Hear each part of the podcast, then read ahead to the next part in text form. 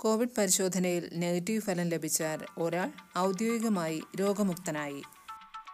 എന്നാൽ കോവിഡിന്റെ സ്വാധീനവും ശരീരത്തിലെ വൈറസ് ലോഡും പിന്നെയും ദിവസങ്ങൾ ശരീരത്തിൽ നീണ്ടു നിൽക്കും. ചുരുക്കം ചിലരിൽ ആഴ്ചകൾക്കും മാസങ്ങൾക്കും ശേഷവും കോവിഡ് ലക്ഷണങ്ങൾ വിട്ടുമാറില്ല.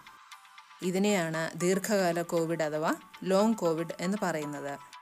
ഇത്തരത്തിലുള്ള ദീർഘകാല കോവിഡിന്റെ പ്രധാന ലക്ഷണങ്ങളിൽ ഒന്നാണ് മുടി കൊഴിച്ചിലെന്ന് അടുത്തിടെ ലാൻസെറ്റ് ജേണലിൽ പ്രസിദ്ധീകരിച്ച പഠനം ചൂണ്ടിക്കാണിക്കുന്നു.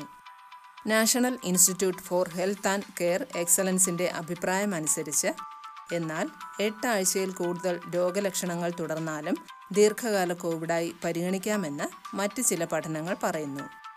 നാഷണൽ സ്റ്റാറ്റിസ്റ്റിക്സ് ഓഫീസിന്റെ കണക്ക് പ്രകാരം അഞ്ചിൽ ഒരു കൊറോണ വൈറസ് രോഗിയും അഞ്ചാഴ്ചയിലധികം ലക്ഷണങ്ങൾ പ്രകടിപ്പിക്കുന്നു. കോവിഡ് രോഗമുക്തമായവരിൽ നാലിലൊന്ന് പേർക്കും വൈറസ് ബാധയുടെ ഫലമായി മുടികൊഴിച്ചിലുണ്ടായതായി പഠന റിപ്പോർട്ട് പറയുന്നു.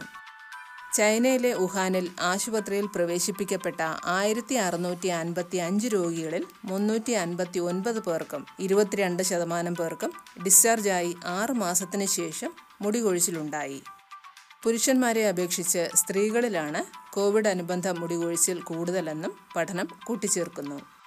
ക്ഷീണം പേശികളുടെ ദുർബലത ഉറക്കപ്രശ്നം ഉത്കണ്ഠ വിഷാദം തുടങ്ങിയവയാണ് മുടി കൊഴിച്ചിലിന് പുറമെ ദീർഘകാല കോവിഡ് വന്നവരിൽ കാണപ്പെട്ട പ്രധാന ലക്ഷണങ്ങൾ. പഠനത്തിൽ നിരീക്ഷണ വിധേയമാക്കിയ ദീർഘകാല കോവിഡ് രോഗികളിൽ ഇരുപത്തിരണ്ട് ശതമാനത്തിനാണ് മുടി കൊഴിച്ചിൽ റിപ്പോർട്ട് ചെയ്യപ്പെട്ടത്.